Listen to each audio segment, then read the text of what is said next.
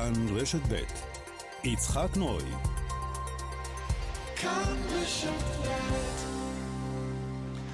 וברשת ב' השעה כעת שמונה ושלוש דקות.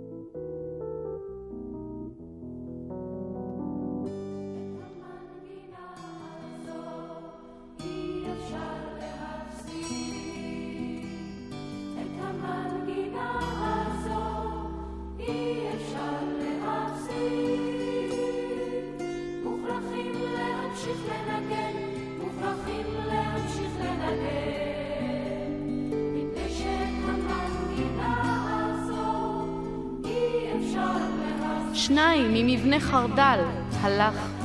ארבע ממבנה אגוז, הלך. כמו נבל גדול בעל אלף מיתרים, שמנגן ומנגן ומנגן, ופעם בפעם פוקע מיתר.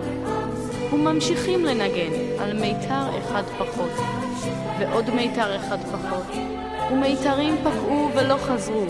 חלקם חזרו וימשיכו לנגן, מפני שאת המנגינה הזו אי אפשר להפסיק, מוכרחים להמשיך לנגן.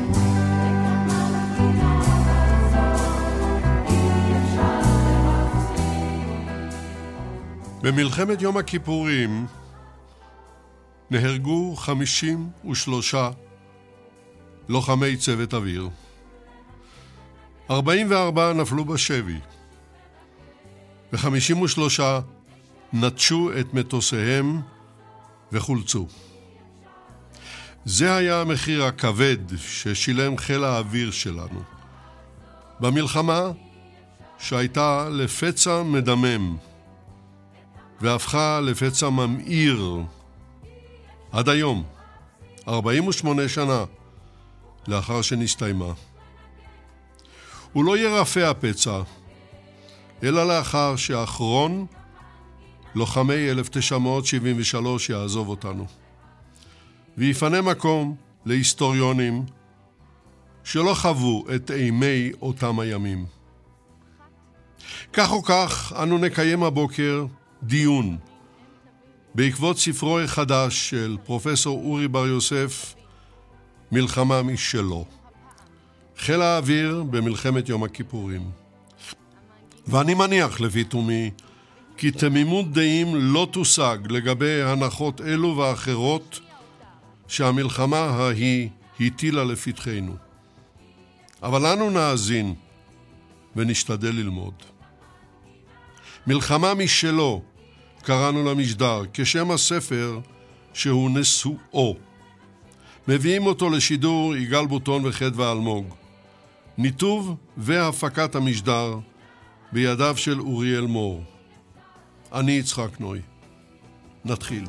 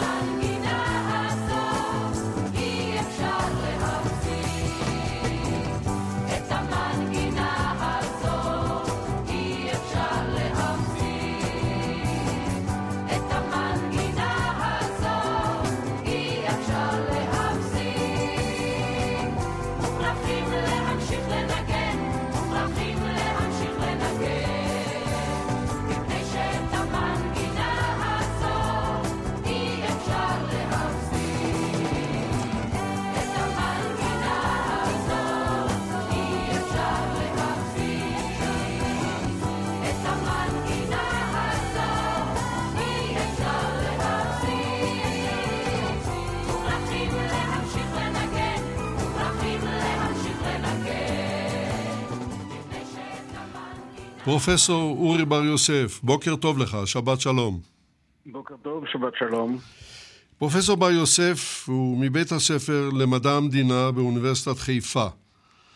פרופסור בר יוסף מתמקד בלימודי מודיעין ואסטרטגיה. כמקובל, נמנה שניים מספריו.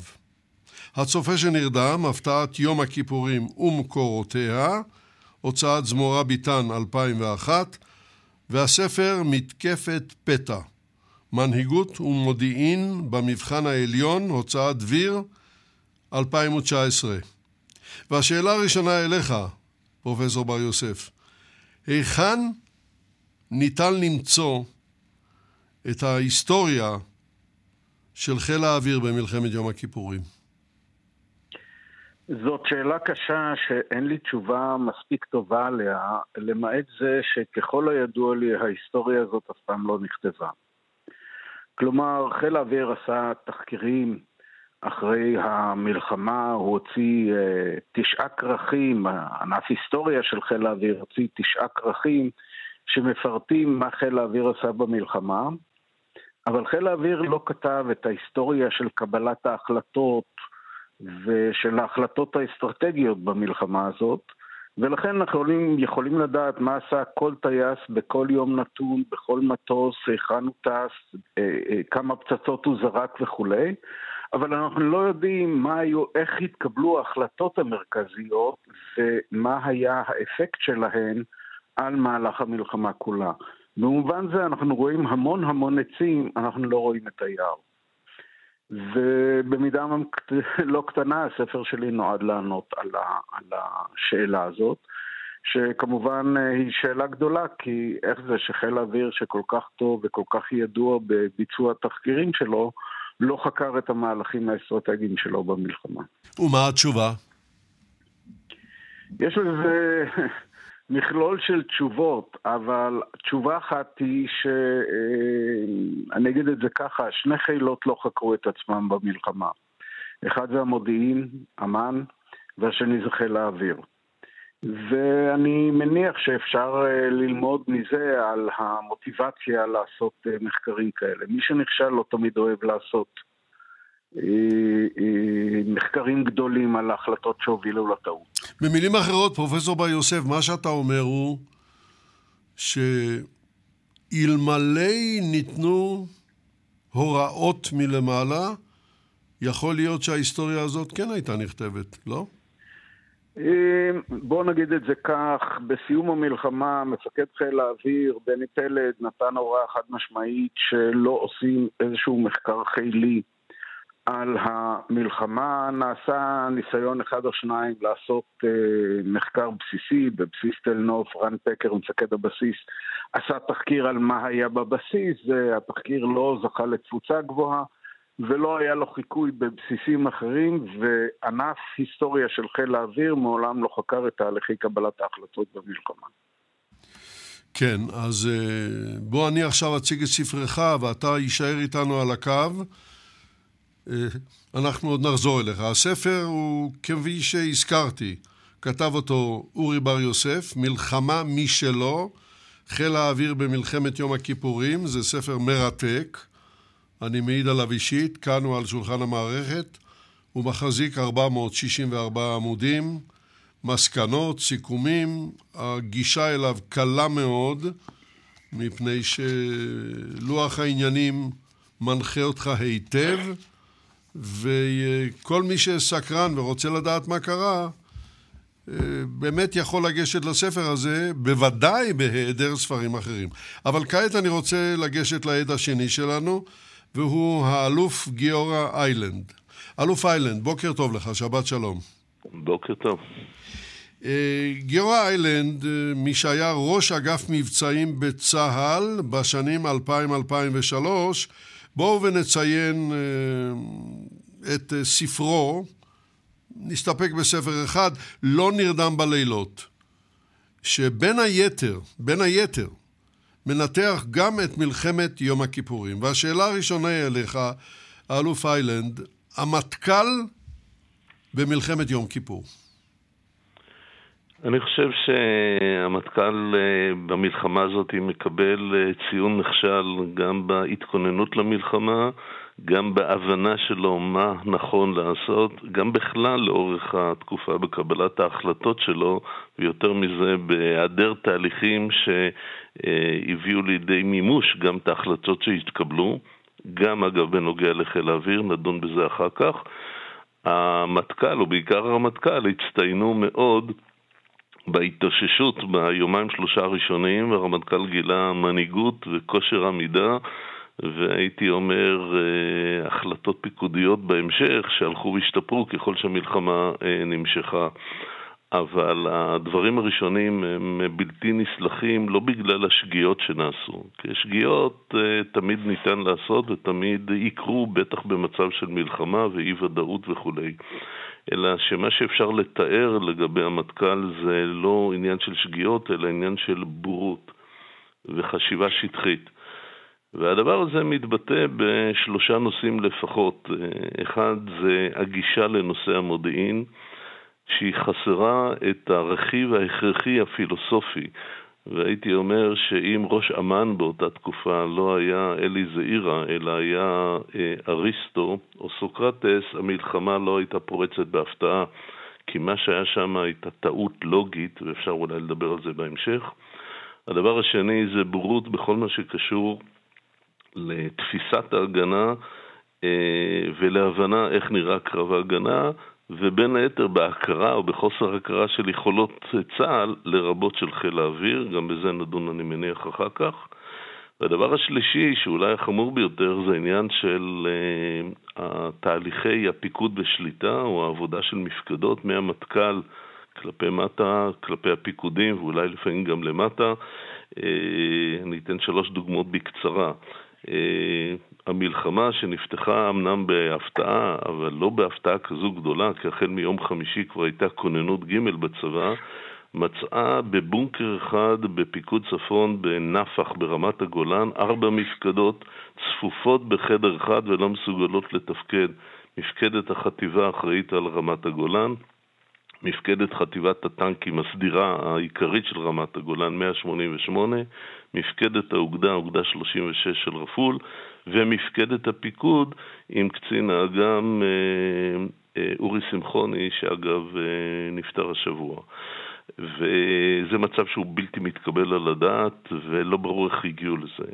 והדוגמה אולי החמורה ביותר, או האילוסטרציה החזקה ביותר לחולשה של המטכ"ל, היא אה, באופן שבו הרמטכ"ל ניהל חלק מהדיונים, ובתוך הדוגמאות הרבות שישנם, אה, ניקח לדוגמה את האופן שבו בשבעה לחודש בערב הוא הגיע לפיקוד דרום בכדי לאשר את תוכנית התקפת הנגד הפיקודית, שזה היה האירוע המרכזי שצה"ל תכנן באותו יום בפיקוד דרום.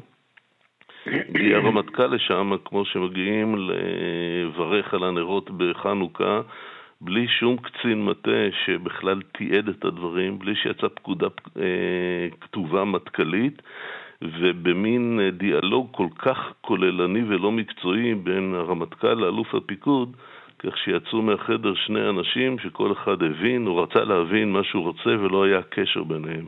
והחולשה הזאת היא החולשה שכפי שאמרתי השפיעה על ההכנה למלחמה, על תחילת המלחמה ובמידה מסוימת גם על ניהולה, לפחות בחלק הראשון. אתה זוכר את אה, שמו של אלוף הפיקוד? אני מניח שכן. כן, אלוף פיקוד דרום, כמובן במקרה הזה שמואל גונן. שמואל אה, גורדיש, כן. כן, שמואל אה, גונן גורדיש, שאגב היה מח"ט מצטיין במלחמת ששת הימים, שש שנים קודם, אבל קרה לו מה שקרה אולי ללא מעט אנשים שהצטיינו במלחמה הקודמת ופחות במלחמה הזאת. אגב, אולי עוד דוגמה קצנה אחת לעניין של אה, חולשה של המטה הכללי בניהול או במתן פקודות, היה כשהוחלט על מצב כוננות ג', מצב הכוננות הגבוה ביותר. אגב, היום יש ארבע מצבי כוננות בצה"ל, אבל הגדירו מצב כוננות הכי גבוה, רק לא אמרו את המילה נורא פשוטה, והיא כוננות למה. ולא אמרו כוננות למלחמה. המילה כוננות פורשה על ידי רוב הצבא במין, טוב, זה באסה, אז יש כוננות, לא יוצאים הביתה. וכתוצאה מזה, בעצם לא ברמת הגולן ולא במוצבים לאורך התעלה, אנשים לא נערכו ברמה האלמנטרית הנדרשת, כאשר הכוננות היא כוננות למלחמה. כן, אלה דברים לא, לא קלים. אנא המתן איתנו על הקו, אלוף אה, גיורא איילנד. אני רוצה לעבור לעדה שלישי שלנו, והוא תת-אלוף יפתח ספקטור. בוקר טוב גם לך, שבת שלום. בוקר אור. תת-אלוף ספקטור הוא איש חיל האוויר לשעבר. הוא uh, ביקש ממני לקצר מאוד בסיפורים הביוגרפיים, וזאת אני אעשה, אבל אני לא יכול שלא לומר, היה בעברו מפקד טייסות ובסיסים. בין המלחמות שהשתתף בהן, כטייס קרב, הייתה גם מלחמת יום הכיפורים. בואו ונמנה כאן שניים מספריו. רם וברור, הוצאת ידיעות אחרונות 2007, והספר חלום בתכלת שחור, הוצאת כתר 1981. והשאלה הראשונה אליך, תת-אלוף ספקטור. המעבר מעובדות למסקנות בספרו של בר יוסף. מה דעתך? תרשה לי להתחיל ולהחזיר אותנו למה בר יוסף אומר, ואחר כך אני אענה לך, בסדר? בבקשה. ספרו של בר יוסף נסב על פיקוד, על תפקודו של פיקוד חיל האוויר במלחמה. ההכנה, הימים הראשונים, הפסקת הלחימה לעליונות אווירית כנגד מערכי הטק"א, והשקעת הכוח העיקרי בנושאים אחרים כמו תקיפת גשרים ותקיפת שדות תעופה, והחמצת האמנעה השיירה העיראקית. בר יוסף מעלה במסגרת זאת את חלקו של המפקד בתוצאה, וזה עורר הרבה מאוד uh, התמרמרות אצל אנשים שונים. Uh, לפני שאמשיך ואענה לך, אני אגיד שהטיעונים של תנאי לחץ קיצוני בימים הראשונים, או שיש עוד אשמים, אלה טיעונים מקובלים, אבל לא מועילים. עכשיו לגבי עובדות ומסקנות. יש ויכוחים, אה, או נגיד אחרת, היסטוריה בונים מעובדות שצריך להוכיח אותן, מה היה, ואחר כך ממסקנות. בשני המקרים יש ויכוחים היום בין יוצאי חיל האוויר מחבריי ומפקדיי, שמתווכחים קצת פחות על העובדות, אף כי מעלים טיעונים כמו זה לא בדיוק, אני הייתי שם וראיתי משהו אחר, ולגבי המסקנות יש ויכוחים יותר גדולים. אני פה אגיד לך את דעתי. באשר לעובדות, האמת היא בעייתית במצבים אה, מורכבים כמו של המלחמה, ואני מאמין יותר להיסטוריון, אשר אסף חומר בשקדנות מזוויות רבות וביצע בדיקה צולבת ופורנזית על מה שהתרחש, מאשר לזיכרונות שלי או של חבריי האישיים, מפני שזיכרון, הייתי שם, זה, טוב, איפה היית? בתא-טייס מסוים, בחדר כלשהו, התמונה היא תמיד חלקית, ותמיד יש לה הטיה רגשית. אשר למסקנות, גם פה יש שאלת הטיה, למי יש אינטרס. והוויכוח הופך להיות בין רגשי לבין רציונלי, ושוב אני מאמין יותר להיסטוריון מאשר לעצמי ולחבריי, במיוחד כשמדברים על הצלחות. על כישלונות אני די מאמין לאנשים שזוכרים כישלונות. על הצלחות יש הוכחות רבות בהיסטוריה שאתה מוכרח לבדוק היטב מה היה שם. וזה מהות הוויכוח סביב ספרו של בר יוסף. אני אסיים רק בהערה. אה, בר יוסף הוא גם חברי, וגם משתתף בהנחייתי בעבודת דוקטורט שאני כותב כעת. אני את ספרו מכיר היטב. כן. טוב, שמענו גם את דעתו של תת-אלוף יפתח ספקטור. אני חוזר אליך, פרופסור בר יוסף. אה, בהמשך לדברים ששמענו, בהמשך לדברים, בואו ונשמע, כדי שנבין במה מדובר, בכלה של החתונה הזאת. מהי תמצית ספרך? האם תוכל לעשות את זה בכמה משפטים? אני אשתדל. כדי לעשות זה בכמה משפטים, אני הייתי משתמש בהבחנה בין אסטרטגיה לטקטיקה. אסטרטגיה היא לעשות את הדבר הנכון, טקטיקה היא לעשות אותו נכון. ולאורך רוב המלחמה חיל האוויר עשה נכון, אבל לא תמיד את הדברים הנכונים, בהרבה מקרים לא את הדברים הנכונים. ולכן שורש הבעיה לא היה בביצועי הטייסים והטייסות בכל שאר מרכיבי החיל. אלה היו מצוינים. שורש הבעיה היה בהחלטות האסטרטגיות. ובמילים של הרמטכ"ל עצמו, של דוד אלעזר, שהוא אומר את זה למפקד חיל האוויר, ההחלטות, מה שחיל האוויר עושה, לא עולה בקנה אחד עם המאמץ המרכזי של צה"ל, או בהרבה מקרים לא עולה בקנה אחד עם המאמץ המרכזי של צה"ל. המלחמה הייתה יבשתית, מה שצה"ל היה צריך יותר מכל דבר אחר זה סיוע אווירי מסיבי. ולאורך רוב המלחמה הוא לא קיבל את זה, לא קיבלו את הסיוע שציפו לו, בעיקר מכיוון שחיל האוויר לא חיסל את צוללות טילי הקרקע אוויר ולא השיג עליונות אווירית מעל קווי החזית, ולכן הוא לא היה יכול לפעול באופן חופשי. והדיכוטומיה הזאת בין צה"ל היבשתי לחיל האוויר באה לידי ביטוי בכותרת הספר. היו כאלה שחשבו שהתכוונתי לבני פלד, אבל מלחמה משלו לא מתייחס אליו, אלא מתייחס לזה שחיל האוויר כולו ניהל מלחמה ביום הכיפורים שהייתה מנותקת במידה רבה מקרבות היבשה. והתהליך שהביא לכך שחיל האוויר היה מנותק, מה שאנחנו לפעמים קוראים צבא זר אך מאוד ידידותי, שחיל האוויר היה מנותק מכוחות היבשה, זה תהליך שהחל עוד עשרים שנה לפני שהמלחמה פרצה, כשבני פלד עוד היה טייס צעיר יחסית.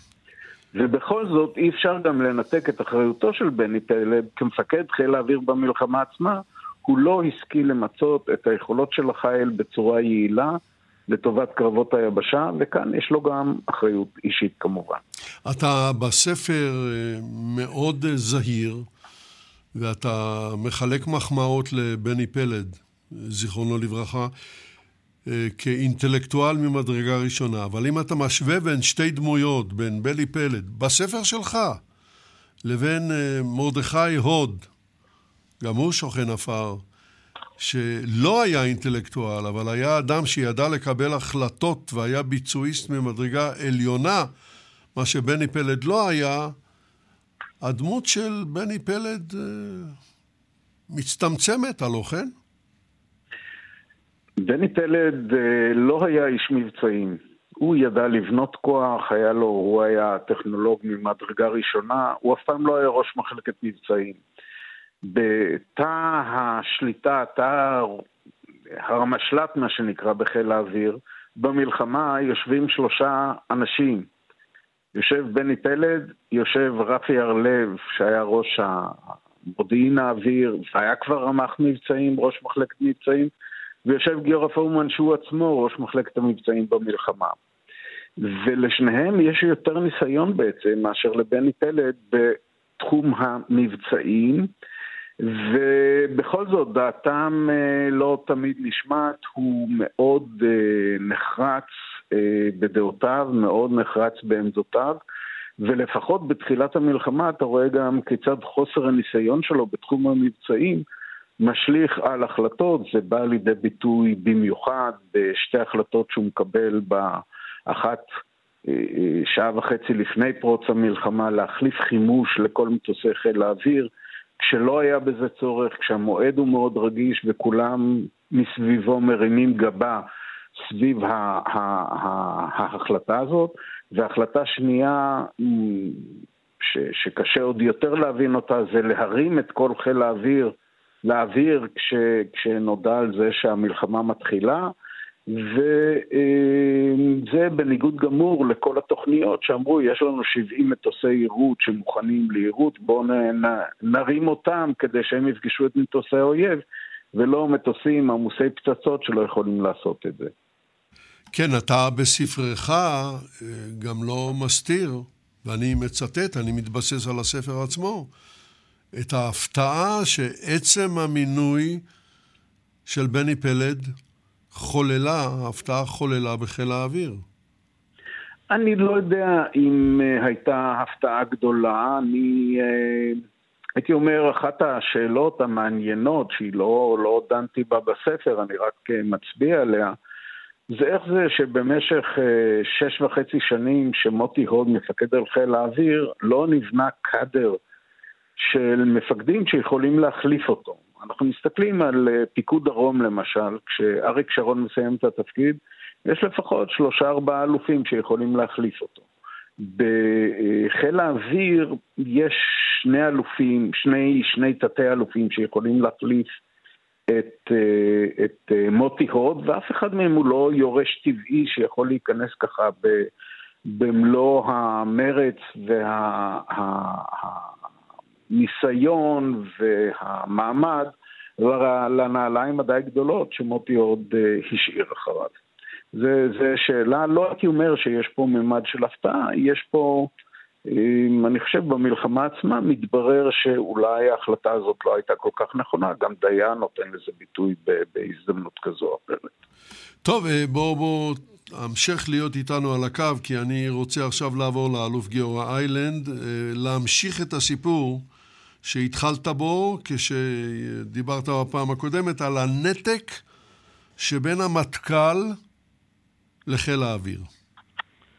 אז uh, את הנושא הזה אני חושב שהכרתי היטב uh, לא בזמן אמיתי, בזמן אמיתי במלחמה הייתי קצין צעיר בגדוד צנחנים, אבל כשנעשיתי ראש חטיבת מבצעים במטכ"ל חקרתי ככל שיכולתי את uh, מלחמת יום כיפור, גם עם היסטוריונים שכתבו אז ספרים על המטכ"ל במלחמה. ובמובן הזה הספר של אורי בהחלט משלים לי את התמונה מהזווית של חיל האוויר. כי אחד הדברים שדי היו ברורים, אה, אני אומר מבחינתי עוד לפני הספר, והתחזקו אחרי שקראתי אותו, זה כמה אה, מצד אחד חיל האוויר הוא כל כך חשוב לצה"ל בכל סוג של מלחמה, ודאי במלחמה כזאת, ומצד שני, כמה המטכ"ל לא ידע לא לנצל אותו, לא להבין אותו וגם לא לשלוט בו. ולמעשה זה התבטא בשני דברים. האחד, המטכ"ל לא הכיר את יכולות חיל האוויר. אני אומר המטכ"ל זה לא רק הרמטכ"ל ולא רק הקצינים הבכירים שלו, אלא שוב, אני אומר מטכ"ל ואלופי פיקוד, ואתה לא יכול להפעיל חיל האוויר ביעילות אם אתה לא מכיר את יכולותיו ומגבלותיו. אתה צריך להבין כמטכ"ל מה המשמעות למשל של שינוי משימה או שינוי חימוש. אתה צריך להבין היטב היטב את היכולת הפעולה או פרופיל הפעולה במצב של יש טקה או אין טקה אל האויב. אתה צריך להבין במידה רבה מאוד את רמת הדיוק האפשרית של החימוש ולא לצפות לדברים שהם בלתי אפשריים. למשל חיל האוויר במלחמת יום כיפור, אגב, בניגוד להיום, לא מסוגל לפגוע בצורה מדויקת במטרות נקודה כמו טנקים או ארטילריה ואפילו לא בגשרים. והמטכ"ל חי באיזשהו מין מצב שיש איזשהו חיל אוויר כל יכול כזה מצד אחד. ומצד שני, ולא באופן שהוא סותר אותו, התחושת הביטחון הגבוהה ביבשה, שוב, בעיקר בפיקוד דרום, כך שאנחנו נחזור על מלחמת ששת הימים ונוכל לנפנף את המצרים, ואם המצרים יעזו לחצות את התעלה, אנחנו נעיף אותם בקלות בחזרה. גם אמרה, אני לא בדיוק צריכה את חיל האוויר, כי אנחנו נסתדר לבד. אז במובן הזה נוצר פה נתק. הנתק היותר משמעותי קשור לתהליכים. ונדבר על זה אולי אחר כך, כי אני חושב שצה"ל למד מהעניין הזה בתהליכים שאני הכרתי כשהייתי, שוב, רח"ט מבצעים לפני כ-25 שנה, ואני מניח שמאז זה השתפר. מהו התהליך שקורה שבסופו של דבר מבטיח שמצד אחד למפקד חיל האוויר יש חופש מאוד גדול להחליט בתוך החיל איזה טייסת עושה מה ואיזה מטוסים ובחירה של הרבה מאוד החלטות טקטיות, בדיוק כמו שאורי אומר, איך לעשות ומצד שני, השאלה של מה לעשות, מה סדר העדיפות, צריכה להישלט בצורה הרבה הרבה יותר חזקה על ידי המטכ"ל. זה לא קרה במלחמה, ופה באמת בספר אנחנו קוראים לא פעם על קווים מת... מקבילים. נפגשים מפקד חיל האוויר ו... והרמטכ"ל, לכאורה שניהם מדברים עברית, יושבים במרחק שני מטר אחד מהשני, אבל יוצאים מהחדר ומפקד חיל האוויר מבין או רוצה להבין דבר אחד והרמטכ"ל חי באשליה שהולך להיות דבר אחר וזה דבר שהוא נורא באופן שהוא קרה ואני חושב שזה מומחש בספר באופן שקשה להתווכח איתו. כן, זה נכון. התחושה היא קשה מאוד. וחלק מהדיאלוגים גם הם לא, לא קלים. אני חוזר אליך, תת-אלוף יפתח ספקטור, וזה בדיוק המקום לדבר על, על ניתוח רציונלי בהשוואה לניתוח רגשי. בדיוק זה המקום לדבר עליו. מה דעתך? תראו, אנחנו פה שקענו, גם בדיון הזה, לנושא ההשתתפות בין חיל האוויר, או השתתפותו של חיל האוויר בלוחמת היבשה. לפני שמגיעים לזה, צריך להדגיש שחיל האוויר הוא חיל רב-משימתי, וזה שונה מאוד מחילות היבשה. הן ברמה הכללית של החיל, יש לו הרבה משימות. והן ברמה של היחידה. היחידה של היבשה, כשהיא נכנסה למקום מסוים, היא שם. חיל האוויר מתרוצץ ומבצע הרבה דברים. כדאי להזכיר שחיל האוויר אחראי על, למשל, אה, סיוע לכוחות היבשה עם הליקופטרים, או עם מטוסי תובלה. חיל האוויר מביא מודיעין. חיל האוויר הולך למרחקים עמוקים שהיבשה לא ערה להם, אפילו לא מעורבת בהם, ותוקף שם מטרות וחוזר, וחיל האוויר מסייע לכוחות היבשה באש בקו. עכשיו נגיע לעניין הסיוע, שמאוד מטריד את כוחות היבשה, ופה גם כן כדאי להוסיף קצת אינפורמציה. הנושא הזה לא נחקר כראוי. העובדה היא שחיל האוויר ביצע במלחמה 5,000 גיחות של סיוע התקפי בחזיתות. זה רוב הגיחות. הוא איבד בתהליך 27 מטוסים. כשמול זה עומדות רק עדויות מועטות של כוחות הקרקע על סיוע יעיל או בכלל, אה, יש פה פרדוקס. לאן נעלמו החמשת אלפים גיחות, או עשרת אלפים טון פצצות? וזה שווה מחקר מיוחד, שלא יסתפק בדיבור עם עצמנו, היבשה נגדנו, כן עשית, לא עשית. ואני חשבתי לשאול את הערבים מה הם ראו, ומסתבר שהם ראו כמה דברים. לפי אלוף משנה פסח מלובני, איש מודיעין רציני וחוקר מלחמות, שקורא את המקורות הערביים והרוסיים, הערבים דווקא כן נתקלו בחיל האוויר וספגו לא מעט. חיל האוויר חיסל מבצע קומנדו מוסק מצרי עם פתיחת המלחמה בסיני. חיל האוויר עצר ירידה מצרית מערב סיני לרס סודר, אף אחד אחר לא עשה את זה. חיל האוויר בלם את מאמץ השריון הסורי בדרום רמת הגולן, באזור אלעד, אל, אלעל ונוב, שחטיבה 188 כבר לא יכלה לעשות את זה. חיל האוויר ריסק את חטיבה משוריינת מספר אחת הסורית, ב-9 לעשירי בעמק הבכה, כשקהלני נלחם במרחק 50 מטר מטנק לטנק, חיל האוויר היה שם. חיל האוויר שבר את התוכניות הסוריות ההתקפיות אחרי שתקף את דמשק. חיל האוויר ריסק את חטיבה משוריינת 3 המצרית ב-14 לאוקטובר בסיני, ואת חטיבה מצרית 25 של טנקים T-62 ב-17 לשישי, זה מחומר ערבי. המפקדה של חטיבה 25 ברחה תחת אש אווירית אל מעבר לתעלה. מסתבר שלוחמים בטנקים ומפקדיהם בחפ"ק, ואפילו במוצבי הפיקוד, לא רואים כל דבר ולא מודעים לכל מה שמתרחש סביבם, וזה לא פלא, יש להם את הבעיות שלהם.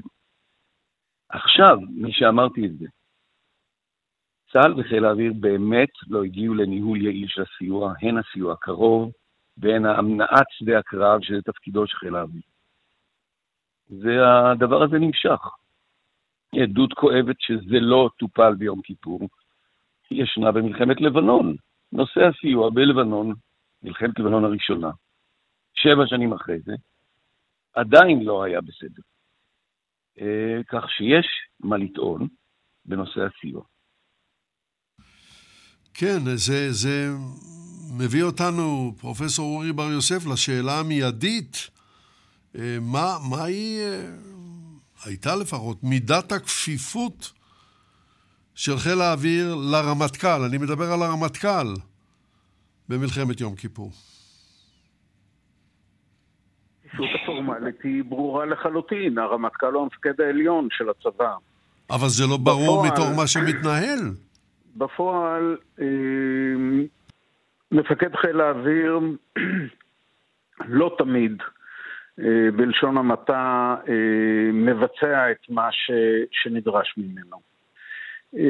ויש לזה כל מיני ביטויים, בעיניי החל ב- לפני המלחמה שהרמטכ"ל, כאשר מתברר לרמטכ"ל בערך בשמונה וחצי בבוקר של השישי באוקטובר, שלא יהיה אישור מדיני לבצע מתקפה מקדימה, הוא נותן למפקד חיל האוויר הוראה להכין מתקפה מקבילה. כלומר, כאשר הערבים מתחילים לירות, חיל האוויר מתרומם ועושה את מה שהוא התכוון לעשות במתקפה המקדימה, שזה לתקוף את בסיסי חיל האוויר הסורי ולהשמיד אותו. מה שנקרא נגיחה י"א. ומפקד חיל האוויר מסביר לו שהוא מוכרח לקבל פקודה עד שעה שלוש אחרי הצהריים וכולי, והדבר ברור. ואז ב-12 וחצי מפקד חיל האוויר נותן הוראה להתחיל להחליף את החימוש, והמשמעות של זה היא שכבר אי אפשר לעשות מתקפה מקדימה, או מתקפה מקבילה. זה מתחיל בזה, זה נמשך בכל מיני דברים אחרים. אה, מגיע לשיאו אולי ב-18 באוקטובר, אה, כאשר המלחמה מתנהלת כולה בגזרה המרכזית, שם יש את הצליחה, קרבות קשים בצורה בלתי רגילה, וחיל האוויר הולך להתמודד בפעם הראשונה עם אה, סוללות טילי הקרקע האוויר כדי להשיג עליונות האווירית מעל שדה הקרב. ואיפה הוא תוקף את סוללות טילי הקרקע האוויר? בקנטרה, לא באיסמעיליה, ועל זה, ו, והוא מותיר את, uh, הוא, הוא, הוא לא משיג את העליונות האווירית, כי הוא לא תוקף את הסוללות באיסמעיליה, והוא לא יכול לסייע למבצע הצליחה ואחר כך לתחילת התנועה של כוחות צה"ל בצד המערבי של התעלה. שאלה, שאלת ביניים, כן, שאלת ביניים קצרה מאוד, פרופסור בר יוסף. אה, מפקד חיל האוויר, בני פלד במקרה הזה, נעזוב רגע את הרמטכ"ל, מה שהיה בינם היה בינם. במפקדת חיל האוויר, לא מתייעץ עם אף אחד? אמ, מה שאנחנו יודעים על זה הוא לא הרבה, כי הכרכים של חיל האוויר שנוגעים להתייעצויות האלה, לדיונים האלה, עוד לא, עוד לא נפתחו.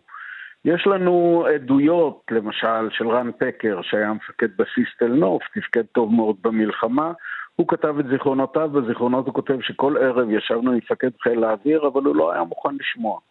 הוא לא היה מוכן לשמוע למה שיש להגיד, ואנשים סתמו את הפה. אמ, אני לא יודע עד כמה העדות הזאת היא באמת אה, אה, אה, נכונה, כאמור לא, לא, לא, לא ראיתי את הפרוטוקולים אז אני לא יכול להסתמך על עדויות מהסוג הזה בלבד, אבל אני מניח שהיא אינדיקטיבית. עם אנשים שישבו על יד רמ"ח המבצעים, גיורא פורמן שהתנגד פעם אחר פעם להחלטות של בני פלד והתווכח איתו, הוחלף על ידו תוך כדי המלחמה ונשלח לבצע תפקיד אחר. זאת אומרת, אלה אינדיקציות לזה שבני פלד לא קיים דיונים פתוחים שבהם הוא ידע להאזין למה שאומרים אחרים. בהחלט יכול להיות גם שלא לא נאמרו לו דברים מי יודע מה אחרים, אני לא יודע, אבל אין לנו מושג על זה. אני רוצה להדגיש כאן, ב-12 באוקטובר יושב הרמטכ"ל והוא צריך לקבל החלטה בלתי רגילה, שנובעת דרך אגב ממעשה הונאה במפורש של בני פלד, שמנסה ללחוץ עליו באמצעות אה, אה, סיפורים על כך שחיל האוויר מתקרב לקו האדום שלו ועוד מעט לא יוכל לסייע למבצע צליחה, בני פלד רוצה שצה"ל היבשתי יבצע צליחה מהר ככל האפשר. והרמטכ"ל יושב והוא צריך להחליט מה לעשות עכשיו שחיל האוויר מתקרב לקו האדום והוא מקיים דיון בחדר שלו. והוא מסביר למה לדעתו צריך עכשיו לעשות הפסקת אש. הוא מסביר את זה ואז אחרים מצטרפים לדיון ואומרים גם כן מדוע לדעתם צריך לעשות הפסקת אש. וכאן דדו, ובעיניי זה מופת לאחד שיודע לקבל, לנהל דיונים, אומר אל תסבירו לי למה אני צודק, תסבירו לי למה אני טועה. הוא רוצה לשמוע דעות נגדיות. בני פלד לא היה כזה, לא התקשה לשמוע דעות נגדיות, וחלק מהטעויות של חיל האוויר נובעות בדיוק מזה. ואני רוצה בכל זאת להדגיש עוד דבר אחד שאולי לא בא לידי ביטוי מספיק ברור. מה זה סיוע של חיל האוויר? אני לא מדבר על השמיני באוקטובר שמתקפות הנגד בתעלה לא קיבלו שתי מתקפות נגד, לא קיבלו שום סיוע אווירי למרות ההבטחה של בני פלד לילה קודם שהוא ייתן סיוע מסיבי. אבל נדבר על קרב הצליחה, שהוא הקרב הקשה ביותר, הרב האבדות ביותר, המסובך ביותר, זה שמכריע את גורל המלחמה.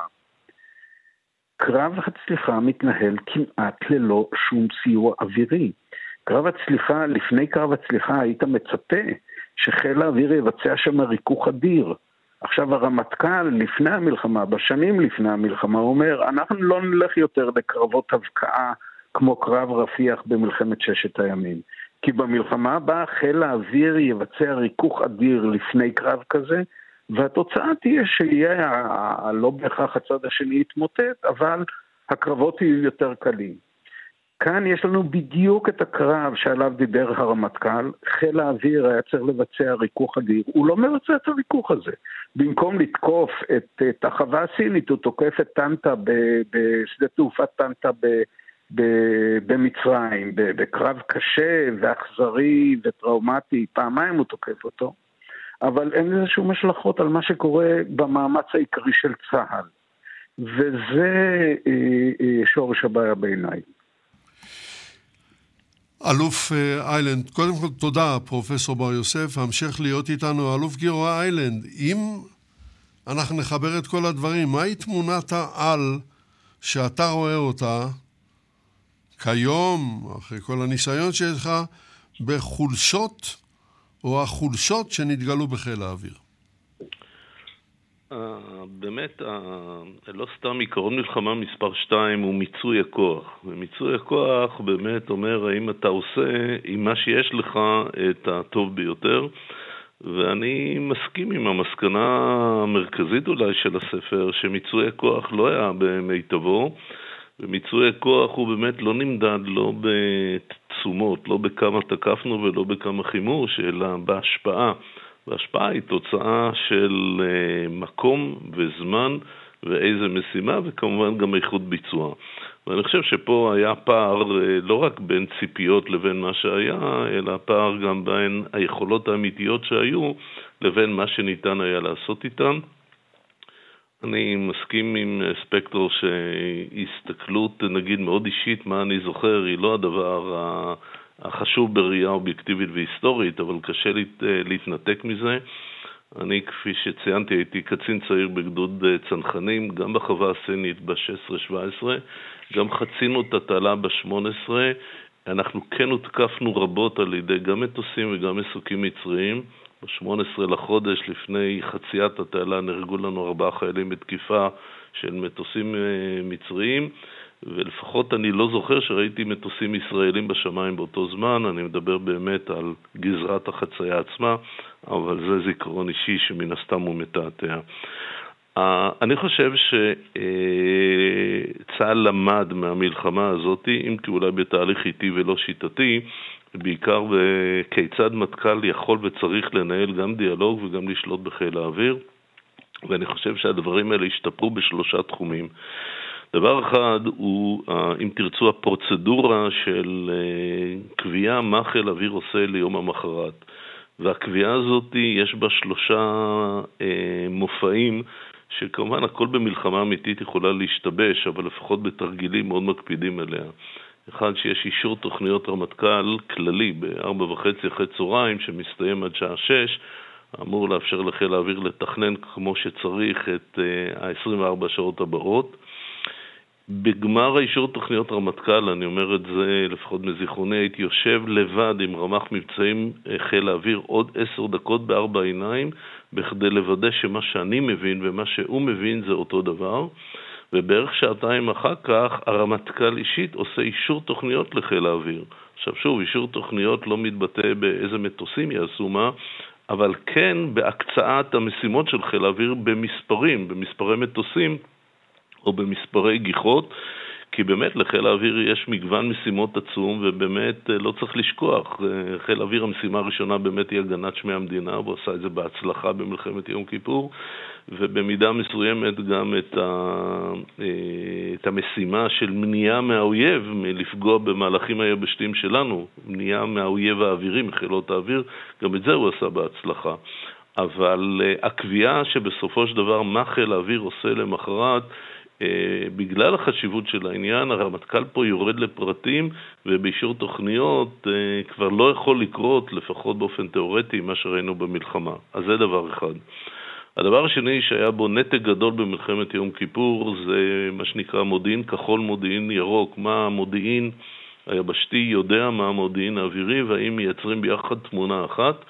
אה, יש היום, שוב, גם פרוצדורות וגם אה, ארגונים או תתי ארגונים בתוך חיל האוויר שיושבים שם אנשים אה, אמ"ן, כי אם מדובר על צורך בהמנעה של דיוויזיות מהעומק, סוריות, עיראקיות או מצריות, אז אתה רוצה את המידע המודיעיני המיטבי, גם שבחלקו מקורו יבשתי וגם עם מודיעין אוויר, על מנת להסכים ביחד על תמונת מצב, בטח בגזרות האלה. והדבר השלישי, ואולי החשוב ביותר, מאוד מחודד היום מה אה, סמכות מפקד חיל האוויר ומה סמכות אה, אלוף פיקוד בהפעלת אה, כוחות האוויר בגזרתו.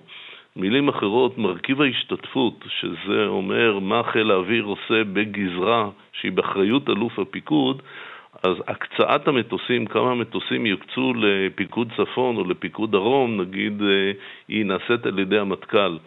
למשימה הזאת, אבל סדר עדיפות של קביעת המטרות נעשה מהמשל"ק הפיקודי, הוא לא נעשה על ידי מפקד חיל האוויר.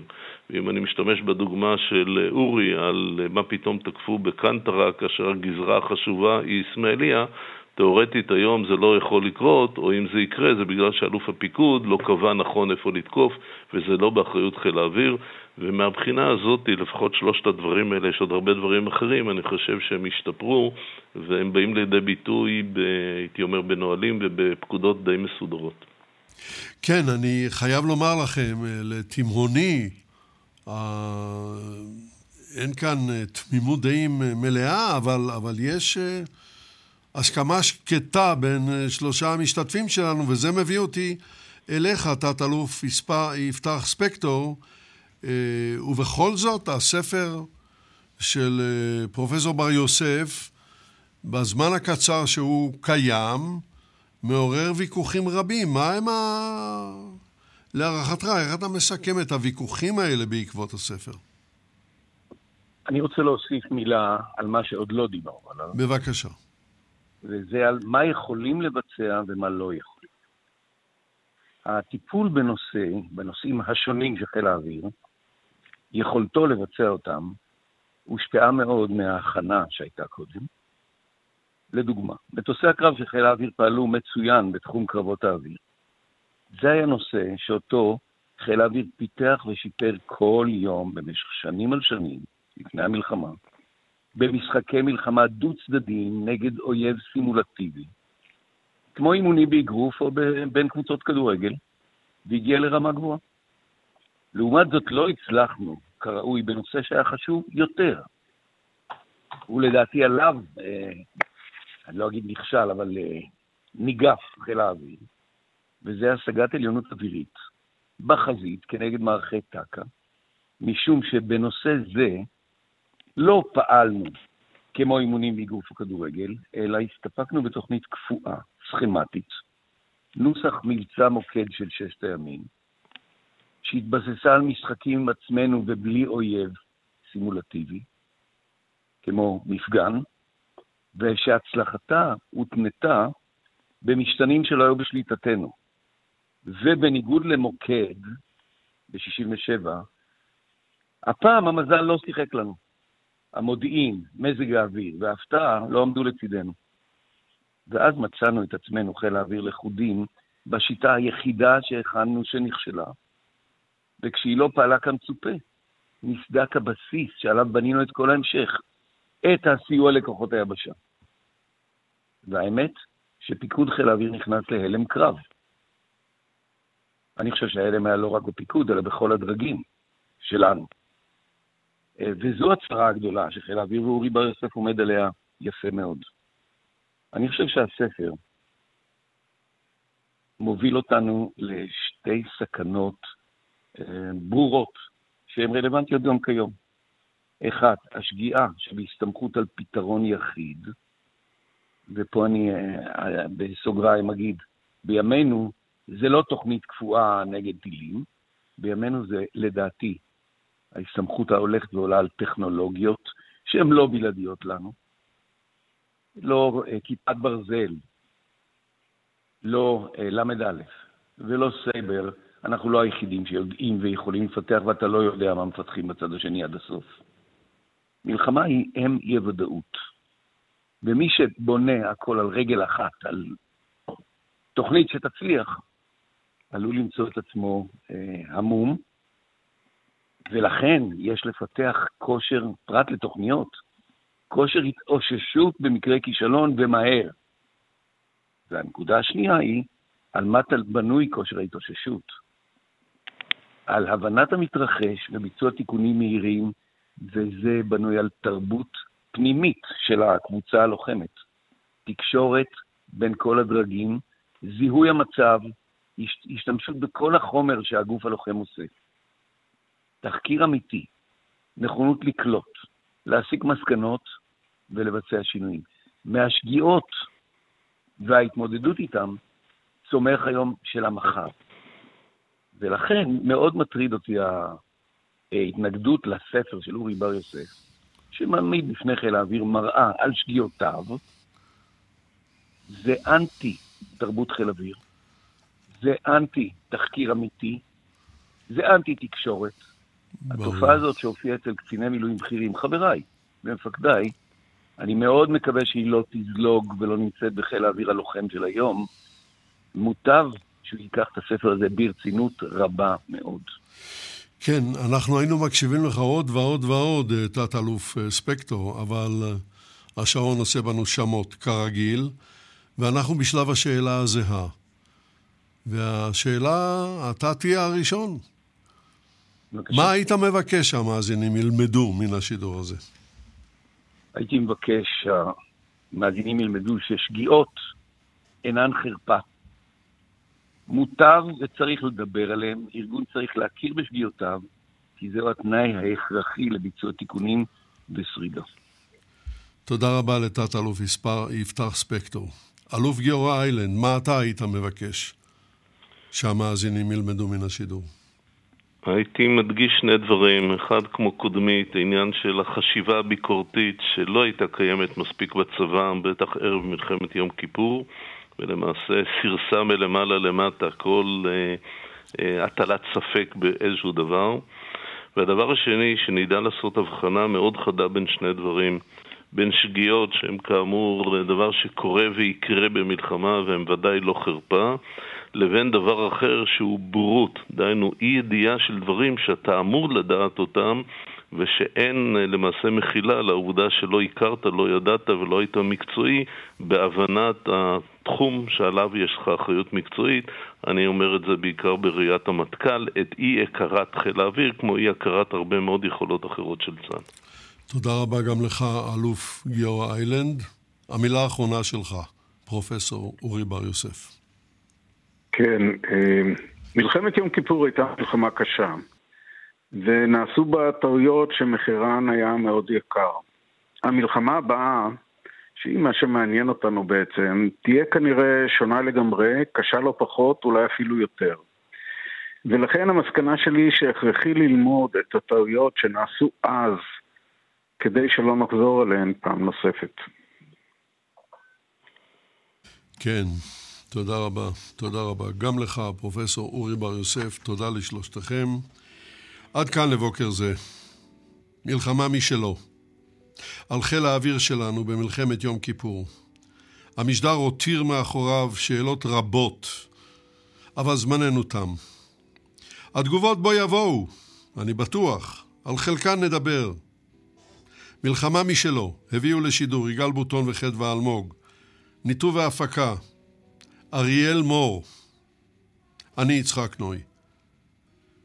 כאן לעוד שעה של עיתונים מן העולם. היו עמנו וזכרו, אתם מוזמנים להאזין להסכת עולמי בו תוכלו לשמוע את התוכניות התיעודיות שלנו באתר ובאפליקציית כאן, באפליקציות ההסכתים השונות וגם בספוטיפיי. שניים ממבנה חרדל, הלך. ארבע ממבנה אגוז, הלך. כמו נבל גדול בעל אלף מיתרים, שמנגן ומנגן ומנגן, ופעם בפעם פוקע מיתר. וממשיכים לנגן על מיתר אחד פחות, ועוד מיתר אחד פחות, ומיתרים פקעו ולא חזרו. חלקם חזרו וימשיכו לנגן, מפני שאת המנגינה הזו אי אפשר להפסיק, מוכרחים להמשיך לנגן.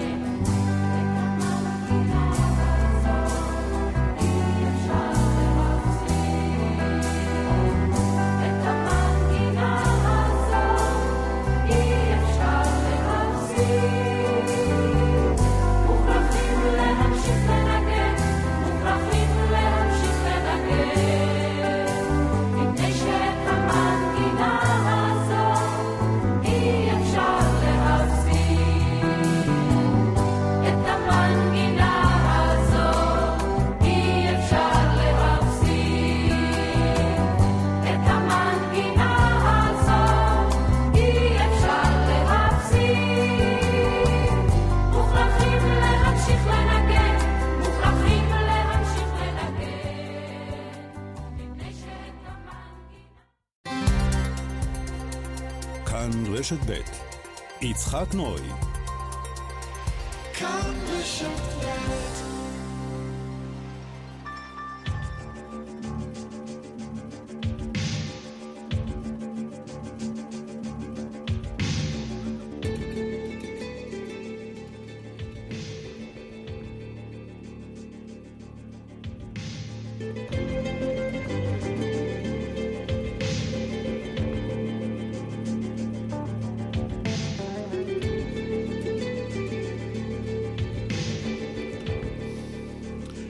בוקר טוב, שבת שלום לכל מאזינינו בארץ ומעבר לים. יש לנו הרבה מאזינים כאן, יש לנו הרבה מאזינים שם. כולכם ברוכים הבאים לצל קורתנו האלקטרונית. היום כאן בירושלים קר, אבל יש גשם, סוף סוף. אני הגעתי מהשפלה וכל הדרך גשם. לא גשם זילפות, אבל גשם. התחלה. אנחנו צריכים את המים האלה ואנחנו שמחים. מכל מקום, אנחנו עכשיו בשלב עיתוני החוץ. אה, אריאל, אתה יכול להוריד את המוזיקה לגמרי. ואני רק רוצה לציין, להזכיר שבשעה הראשונה אנחנו עסקנו בתפקוד חיל האוויר במלחמת יום הכיפורים, והיו כאן אה, גם פרופסור אורי בר יוסף וגם אה, אלוף איילנד ותת-אלוף יפתח ספקטור, ש... היה טייס קרב מצטיין בהרבה מלחמות, והפיל הרבה מטוסים. הם דיברו בגילוי לב גמור, ואני מניח, אני מניח, לפי תומי, ש... שיהיו ויכוחים ונקבל גם מכתבים אלקטרוניים כועסים, הכל נקבל, אבל אין מה לעשות, הוויכוח הזה יימשך, וכמו ש... אמרנו בשיר הפתיחה, את המנגינה הזאת אי אפשר להפסיק. אי אפשר להפסיק. בואו נעבור לעיתונים, אני רוצה להתחיל מהאינדפנדנט הבריטי, וזוהי מאמרה של אליס קלהן מיום שלישי. כותרתו, אה, אינו יכול או יכולה ללכת לשירותים בלי קפה. האם אה, שתיית קפה, האם זה נכון, קפה בבוקר, שהוא מאיץ את פעולת המעיים, הקפה. ומוסיפה כותרת המשנה, אנו מגלים כי אותו קפה, כוס קפה בבוקר, אנו צריכים בעקבותיו לרוץ לפתע לשירותים, ללכת לשירותים. נסביר איך זה קורה ואיך זה יכול לעזור לנו.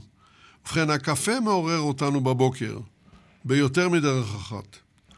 אצל אנשים רבים הוא מתחיל את פעולת המעיים ומעורר יצר דחוף לרוץ לשירותים.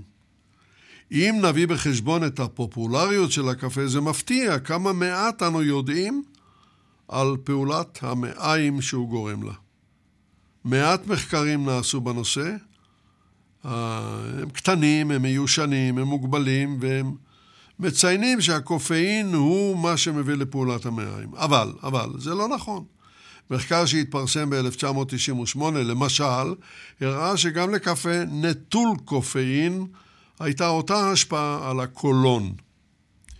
כמו לקפה רגיל, אבל כוס מים חמים לא הביאה לאותה פעולה.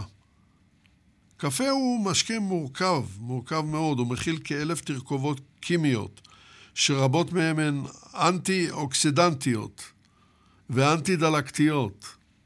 לקבוע כיצד תרכובות כאלו משפיעות על פעולת המעיים הוא סיפור מסובך. מה שאנו יודעים בביטחון הוא שקפה אינו משפיע על כל אחד באותה צורה. במחקר שהתפרסם בשנת 1990, יא חביבי, זה כבר 31 שנה, כמאה מבוגרים, צעירים, יאנג אדלט, מה שנקרא, לא בני נוער, אלא אנשים בני 25, 30 וכן הלאה וכן הלאה, ענו על שאלות בנושא. רק 29 אחוז אמרו שהקפה עורר בהם את הצורך ליציאת מעיים, ורוב העונים בקבוצה הזו היו נשים.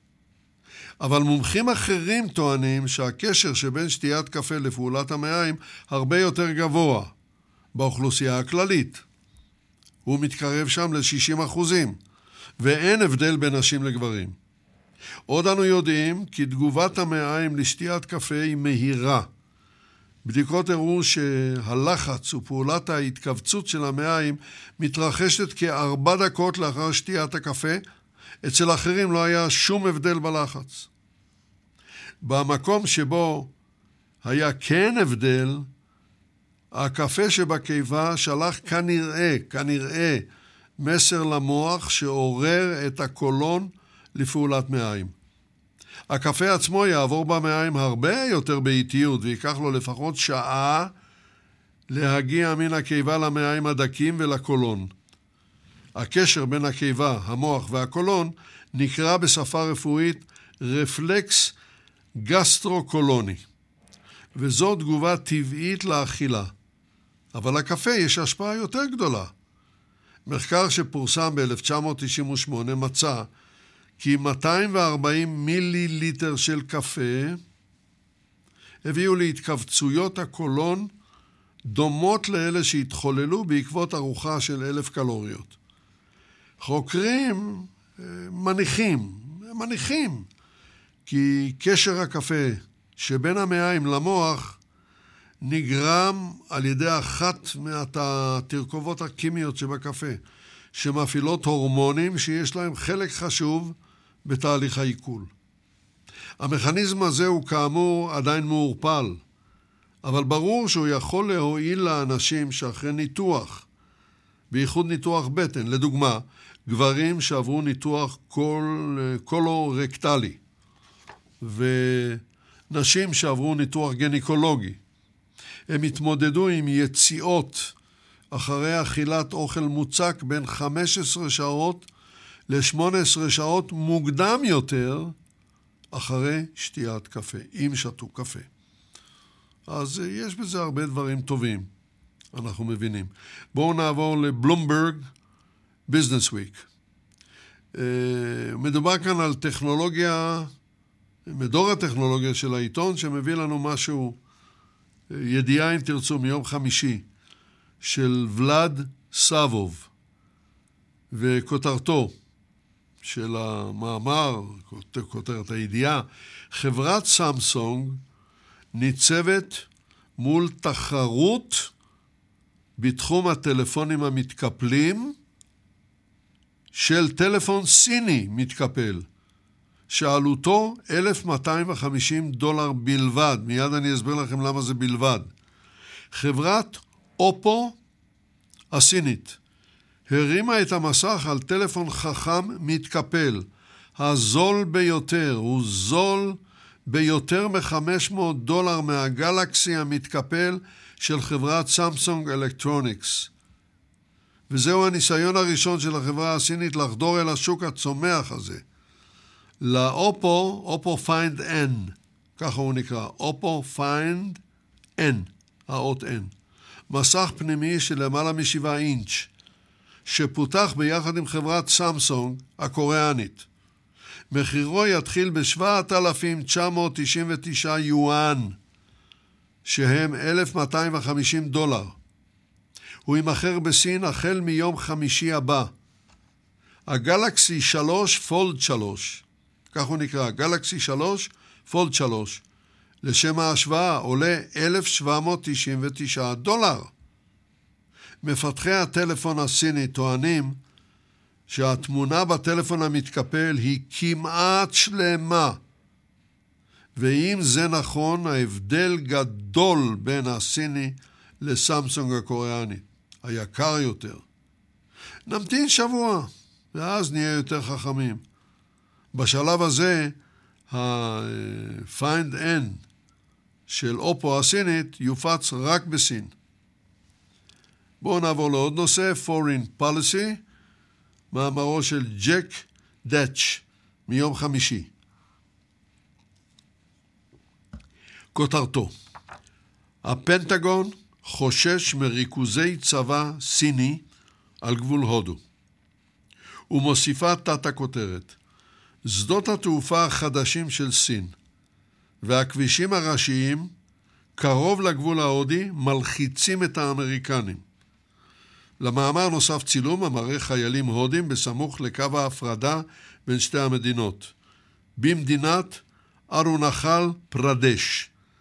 ובמאמר, משרד ההגנה של ארצות הברית מביע חששות חדשים מפני ריכוז כוחות סיני גדל והולך לאורך קו ההפרדה בהרי ההימאליה עם הודו. כך אומר פקיד בכיר במשרד ההגנה האמריקני לג'ק דאץ', שהוא כתב העיתון בפנטגון ויועץ לענייני ביטחון לאומי. כל זה קורה לאחר שסין פרסה מפציצים לטווח רחוק באזור לפני חודש, בניסיון גלוי נוסף להזהיר את ניו דלהי. איש הפנטגון, שענה לשאלות העיתון בתנאי שתוסתר זהותו, אמר שריכוז הכוחות תואם את מבנה התוקפנות הסינית כפי שמשתקפת באזור האינדו-פסיפי, כמו למשל בפיליפינים.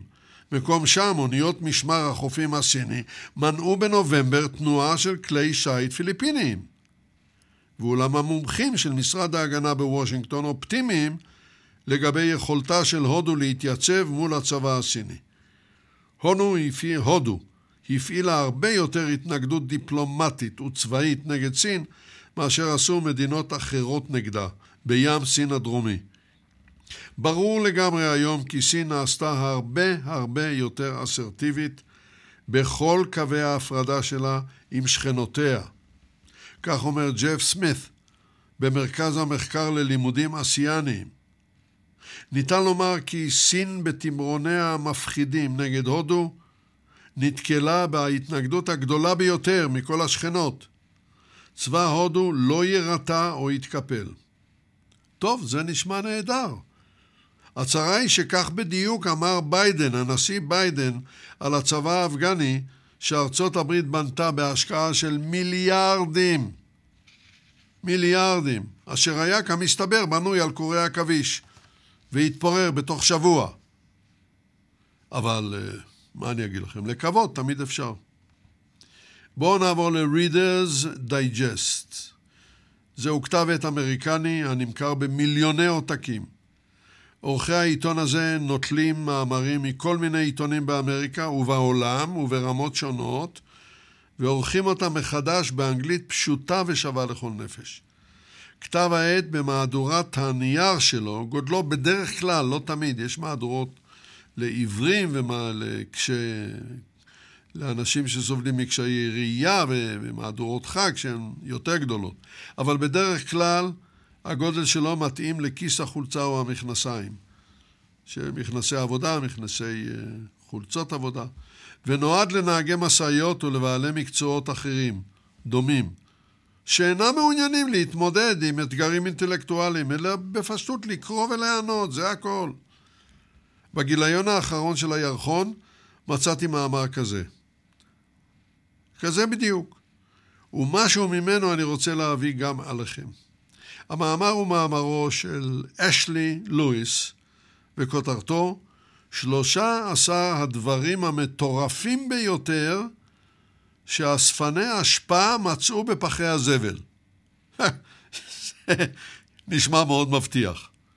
ובכן, נמצאו שם באמת שקים עם ערימות של עכברושים אדומים, קשורים זה לזה בזנבותיהם, אקדחים, נו, מזה לא צריך להתרגש, אלבום צילומים משפחתי שסכינים נעוצות בו, ועוד ועוד. ממש אין טעם למנות. אבל הממצא המטורף ביותר, והוא הראשון ברשימה, אה, אני לא יכול לעבור בשתיקה. זה היה כד קבורה מלא באפר אדם. המכון שבו נשרפה הגופה אכן טמן את האפר בכד מפואר, שעליו צוין שמו של הנפטר, תאריך השרפה, הכתובת ופרטי זיהוי נוספים שהיו על האריזה שבה נטמן הכד. מאתר האשפה שבה נמצא כד האפר מיהרו לצלצל למשפחה. זה דבר אה, נורא. התשובה שקיבלו הדהימה אותם, לא הייתה שום טעות. זרקנו את זה בכוונה, תשאירו אותו בזבל. הסיפור הנורא הזה, זה, אני צוחק, אבל זה באמת סיפור נורא. הסיפור הזה מזכיר לי בדיחה אמריקנית, עסיסית מאוד. לא, אבל אני לא... היא כל כך גסה שאני לא, לא מתכוון לספר אותה. ממש לא, סליחה. סליחה. בואו נתקדם, נעבור ל-Scientific American, מאמרה של קארן הפקין מתחילת החודש. כותרתו תוסבר בהמשך המאמר.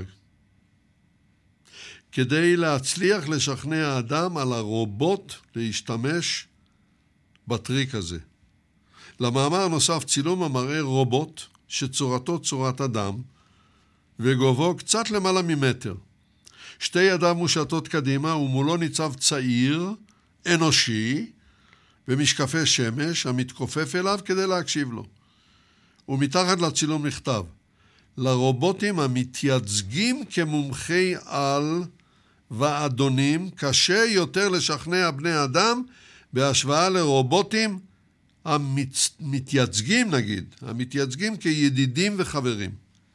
ובמאמר, רובוטים עושים המון דברים, באמת המון דברים. הם בונים מכוניות, הם מניחים סחורה על מדפי הסופרמרקטים, הם בודקים מחלות כגון קורונה במעבדות אוטומטיות. אבל השאלה היא, האם רובוט יכול לשנות דעתו של אדם? תקשיבו, דעתו של אדם. ובכן, אה, זה כך, זה תלוי, תלוי, שכן רובוט יותר משכנע כשהוא מופיע לפני אדם, או מציג את עצמו לפני אדם, כחבר ולא כאוטוריטה. אני לא הרובוט שיודע הכל, אני חבר שלך. ואני חבר שלך. הממצאים האלה מופיעים בכתב העת Science Robotica.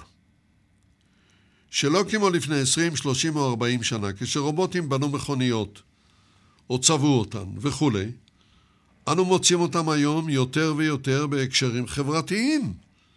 למשל בבתי אבות, בדיור מוגן, בבתי ספר. לכן רובוטים של היום אינם ממלאים רק פונקציה מכנית וזה הכל. הם צריכים להביא אוכל לחולים, או לזקנים, תשושים, ולחלק להם תרופות, ושם לעיתים קרובות הזקן או הזקנה מסרבים לאכול, מסרבים לקבל את התרופות שלהם, מה לעשות? הם קמו על צד שמאל, וכעת הם רוצים רק למות, זה מה שהם רוצים. זה קורה יום-יום, כל הזמן. כעת יש לשכנע אותם לאכול, או לקבל את התרופות בזמן. שכנוע כזה יכול להימשך גם חצי שעה ויותר, ואין כוח אדם לעשות זאת. מה יעשה הרובוט? ובכן, אפשר לתכנת את הרובוט כך שהוא יהיה יותר משכנע כחבר או חברה שמציעים הצעות, להרגיע. זה כן עובד. זה כן עובד. אל תיתן הוראות, אדון רובוט. הן נשמעות כמו פקודות. תציע עצות כחבר, זה עובד. גברים באופן מיוחד שונאים הוראות, וצריך להיזהר בכבודם. נשים הרבה יותר גמישות. יש להוסיף לרובוט גם עיניים? אומרים הפסיכולוגים. עיניים גדולות, הן משכנעות מאוד את הסרבנים, אפילו הצבע שלהם קובע. עד כדי כך. אין מה לעשות. המחסור בכוח אדם הביא אותנו לאן שהביא. אני מניח שאנחנו בעתיד נראה אותם גם אצלנו, בבתי אבות ובמקומות אחרים, אלא אם כן זה כבר התחיל. בואו נעבור לניוזוויק, ונראה מה יש לנו בניוזוויק. מאמרו, כן, הנרגז, הוא באמת נרגז, מאמרו הנרגז של דניאל וילה ריאל, באמצע השבוע. כותרתו, בעוד ננסי פלוסי מתנגדת לאיסור על חברי קונגרס לסחור במניות, האנשים האלה הצליחו מאוד בשוק ניירות הערך. זאת הכותרת. והיא מרגיזה נורא. אני אסביר לכם למה. בואו נעבור למאמר. בעוד מנהיגת הרוב הדמוקרטי בקונגרס, ננסי פלוסי, הביעה התנגדות לצעדים המיועדים לאסור על חברי קונגרס ארצות הברית למכור או להיות בעלים של מניות בהיותם חברים או בסנאט או בבית הנבחרים, רבים מהנבחרים האלה בינתיים הרוויחו רווחים גדולים מן הסחר במניות, ואני מדבר על מיליונים. ביום רביעי השבוע אמרה פלוסי לכתבים, יום רביעי השבוע, לפני כמה ימים, אנחנו כלכלה של שוק חופשי, ולחברי הקונגרס יש זכות להשתתף בו, בשוק החופשי הזה. אבל חברת בית הנבחרים הדמוקרטית, גם היא דמוקרטית, מניו יורק, אלכסנדריה אוקזיו קורטז, הביעה באחרונה תמיכה באיסור עיסוק מניות או במניות על חברי וחברות קונגרס. הקונגרס כולל את בית הנבחרים ואת הסנאט. היא אמרה, זה פשוט מטורף שחברי קונגרס יכולים לסחור במניות בשעה שכל כך הרבה מידע נחשף לעיניהם והשפעתם כל כך גדולה. המידע וההשפעה שיש בידינו צריכים להיות מנוצלים לטובת הציבור, לא למען הרווחים שלנו. זה חייב להיות לא חוקי לנו, חברי קונגרס, לסחור במניות כשבידינו כל כך הרבה מידע. הסנטורים אליזבת וורן ממסצ'וסטס וג'ף מרקלי מאורגון, שניהם דמוקרטים, הגישו הצעת חוק שתאסור על חברי קונגרס לעסוק במניות. הצעת החוק זכתה בתמיכה של חברי קונגרס דמוקרטים ורפובליקנים. אחד, ה... אחד החוקים אוסר על חברי קונגרס משימוש במידע שבידיהם שהגיע להם מעבודתם בבית הנבחרים. זה אסור על כל בן אדם, כדי לקנות או למכור מניות. עד כה הם עשו מיליונים רבים בסחר הזה. לננסי אין שום מניות, חלילה, אבל לבעלה יש. ובאחרונה הוא הרוויח המסכן חמישה מיליון דולר כששכר במניות אלפבית של חברת בת של גוגל. לך תדע מה היה שם, מה ננסי סיפרה לו, מה לא סיפרה לו. ליותר מ-220 חברי בית הנבחרים והסנאט יש מניות בשוק ניירות הערך. לאמור 40% מחברות וחברי הקונגרס, 435 חברי בית הנבחרים והסנטורים. תעשו חשבון. בשנת 2020 הם החזיקו בלפחות, לפחות 225 מיליון דולר במניות. לפני תשע שנים נחקק חוק המחייב חברי קונגרס לחדול מסחר במניות על סמך מידע פנימית ולדווח על כך, איש מהם לא עשה זאת. בהמשך המאמר מופיעה רשימת ביזוי של, איזה נורא, של חברי בית הנבחרים וסנטורים והמיליונים שעשו בהיותם בקונגרס. אני חושב שאותו דבר גם צריך להיות uh, applicable, אני אומר, גם לגבי, uh, הייתי אומר, חברי הכנסת שלנו, מה דעתכם? או שיש חוק כזה, אני לא יודע. לדעתי אין. אז כדאי שיהיה. בואו נעבור לג'יינס 360. כתב העת המוסמך ביותר לענייני צבא בעולם, אבל מה תעזור לנו הסמכות? בלי קצת מים ללכלח את הגרון. וזה עשיתי, והנה ידיעה מעניינת, מעניינת מאוד, אני חושב. מיום חמישי השבוע, תקשיבו. היא מובאת אלינו על ידי אשלי רוק. כותרתה, חיל הנחתים של ארצות הברית, המרין קורס, יקיים מבחן ירי חי כדי לבדוק בתנאי אמת מערכי MRIC נגד איום טילי השיעוט. בצילום הנלווה למאמר אנו רואים טילים הנורים על ישראל מצפון רצועת עזה במאי השנה ומושמדים על ידי טילי, טילי כיפת ברזל של ישראל. ועוד מופיע הסבר מתחת לצילום שלחיל הנחתים יש תוכנית של אריזה מחדש של טילי כיפת ברזל הישראלים על כלי רכב נעים.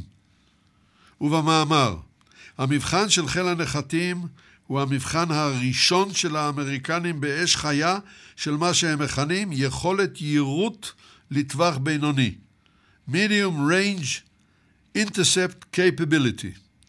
מערכת שחלקיה המרכזיים הם מערכת כיפת ברזל שלנו, של רפאל. שצמוד אליה מכ"ם אמריקני וכן מערכת פיקוח ושליטה אמריקנית. במהלך השנה המסתיימת מהנדסי חיל הנחתים בנו אב טיפוס שהעביר את טילי כיפת ברזל מן הבסיס הקבוע שלהם אל גורר בשל צרכיו המיוחדים של חיל הנחתים. דובר החיל אמר לעיתון שהנחתים עומדים לערוך שלושה ניסויים חיים בווייט סנדס, מטווח הטילים שלהם בניו מקסיקו. הניסוי הראשון עומד להיערך ממש בימים אלה. קרוב לוודאי שכבר בשישה עשר בדצמבר, לאמור כבר ביום חמישי השבוע, זאת אומרת כבר ביום חמישי הניסוי הזה יתקיים, כנראה, אחרי שינותחו תוצאותיו יהיו שניים נוספים. נקווה שיצליח. בוודאי שזה מה שאנחנו מקווים. Aviation Week and Space Technology, בקצרה רבה מאוד, ידיעה מתחילת השבוע, ובכן הכותרת, F-35 יהיה מטוס הקרב הבא של פינלנד. בצילום הנלווה למאמר אנו רואים רביעיית F-35 במעופה, ובמאמר, פינלנד בחרה במטוס הלוקהיד מרטין F-35 כמטוס הקרב העתידי של המדינה. ועדת הערכות לאומית, סליחה, הציבה את המטוס הרחק מעבר למתחרים האחרים, מבחינת יכולתו הקרבית. הלסיקי, הלסינקי, סליחה, גם אומרת שהמטוס עומד גם בדרישות הלאומיות להבטחת חלקי חילוף, שיתוף פעולה תעשייתי וכולי. אף מדינה אירופאית לא זכתה במכרז וגם לא התקרבה לשם, וגם לא הרוסים. הפינים, כדאי שנזכור כולנו, הם לוחמים קשוחים ביותר, מאז ומעולם. מה יש לנו כאן עוד? אה, עוד מאמר מה-Times of India, מיום אה, חמישי, מאמרו של סואפן דס גופטה. והוא בא לציין חמישים שנה, חמישים שנה למלחמת הודו-אפגניסטן, שהביאה להקמתה של בנגלדש, וכותב דס גופטה. השם שלו קצת קשה להיגוי, אבל דס גופטה. הרבה לפני מלחמת 1971, הרעיון שמוסלמים בהודו הבלתי מחולקת הם או הם עם נפרד הקשור באמונה אחת, הרעיון הזה זועזע בשל ידה הקשה מאוד ואי הסובלנות שמערב פקיסטן הפגינה נגד הזהות הבנגלית במזרח. אתה מדבר על הודו, ששם הם עם נפרד? אה, מה, מה קורה אצלך בבית? יש תמונות זיכרון החרוטות בזיכרון הקולקטיבי, הוא כותב, של האומה. אחת מהן היא הצילום של Lieutenant General ג'אגג'יט סינג ארורה, המתבונן בגנרל הפקיסטני ניאזי, בשעה שהוא חותם על כתב הכניעה בדאקה ב-16 בדצמבר 1971. אה, זה בדיוק 50 שנה, בדיוק. בתוך לא יותר משבעה חודשים שמתחילים במצווה פקיסטן המשתולל, משתולל במזרח פקיסטן במרס 1971 בשל אי השקט שם, ועד לכניעתו המבישה שהביאה להקמתה של בנגלדש הסוברנית. ההיסטוריה, והג... ההיסטוריה והגיאוגרפיה של תת היבשת ההודית השתנו לעד. תחילת ההיסטוריה הזאת נרשמת על ידי המשתתפים עצמם, אבל ההיסטוריה המוענקת, מועברת לדורות הבאים, היא פחות חדה ומבוססת על מידע שלא היה בידי הדור הקודם. חמישים שנה אחרי הניצחון ההודי ניתן לבנות את האירועים שהביאו להסכם סימלה בין אינדירה גנדי וזולפיקר עלי בוטו בתחילת 1972. התיאורים לא יהיו שלמים עד שהארכיונים בפקיסטן ייפתחו והמסמכים יושוו לאלה שבהודו. עד אז הסיפור יהיה חלקי. ההתנהגות האכזרית של פקיסטן כלפי הרוב הבנגלדש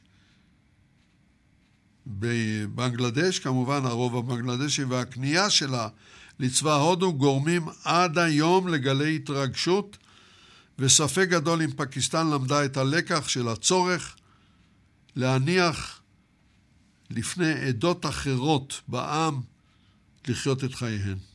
ספק גדול. טוב, אנחנו עכשיו עוברים למוסקו טיימס, אבל אני uh, עובר לשתיית מים. בינתיים אני אשאל אותך, אריאל, יש לנו איזשהו שיר שיגאל הכין, אני בטוח. אז בואו ונשמע אותו, לא לפני שאזכיר לכם שאנחנו ברשת ב'. היו עמנו.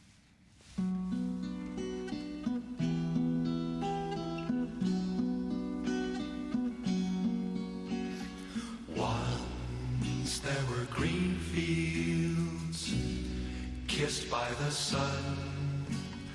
Once there were valleys where rivers used to run.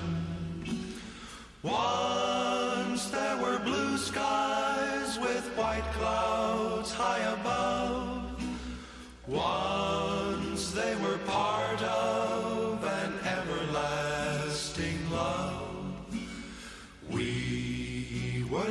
lovers who strove through green fields.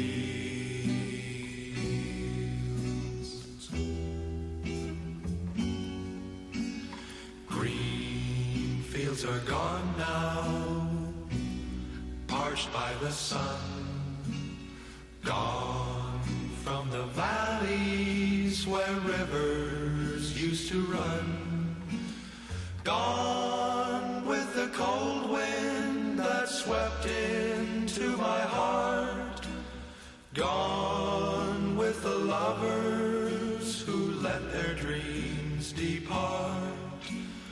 Where are the green fields that we used to roam?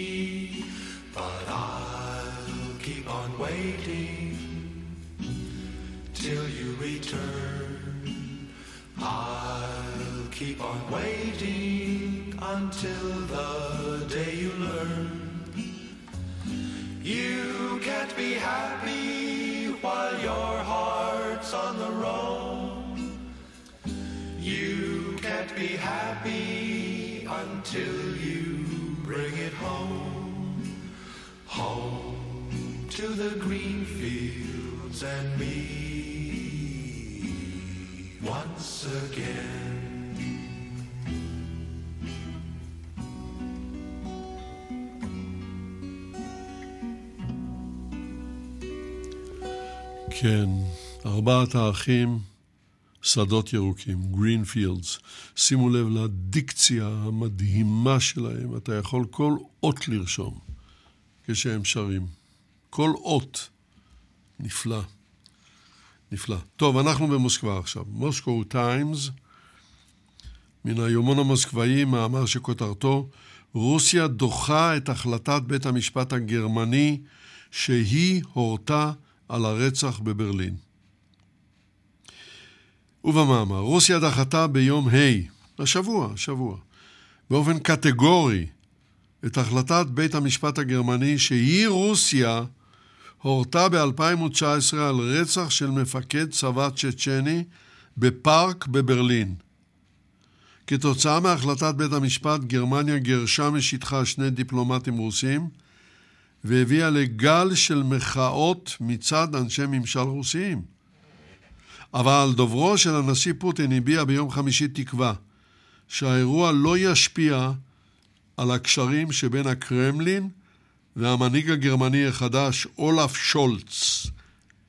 ובכן, בית המשפט הגרמני, סליחה, הגרמני, מצא ביום רביעי כי החשוד, ודים קרסיקוב, הידוע גם בשם ודים סוקולוב, אשם ברצח בירייה, in broad daylight זה נקרא, באמצע היום, של טורניק קוטרשווילי, קוטרשווילי, ודן אותו למאסר עולם. בשל חומרת הפשע הוא לא יוכל אפילו לבקש בקשת חנינה לאחר 15 שנה, כפי שמקובל בחוק הגרמני. התקרית הזאת מעלה מאוד את, חמה, את, ה, את המתח, נקרא לזה כך, שבין גרמניה לרוסיה, והרוסים כבר הבטיחו לגמול לגרמנים בגירוש משלהם, של דיפלומטים גרמנים ממוסקבה. כעת הרבה תלוי בצעדים הבאים שינקוט הקנצלר החדש שולץ. עכשיו נעבור לחצי הכדור הדרומי, אנחנו בחצי הכדור הצפוני.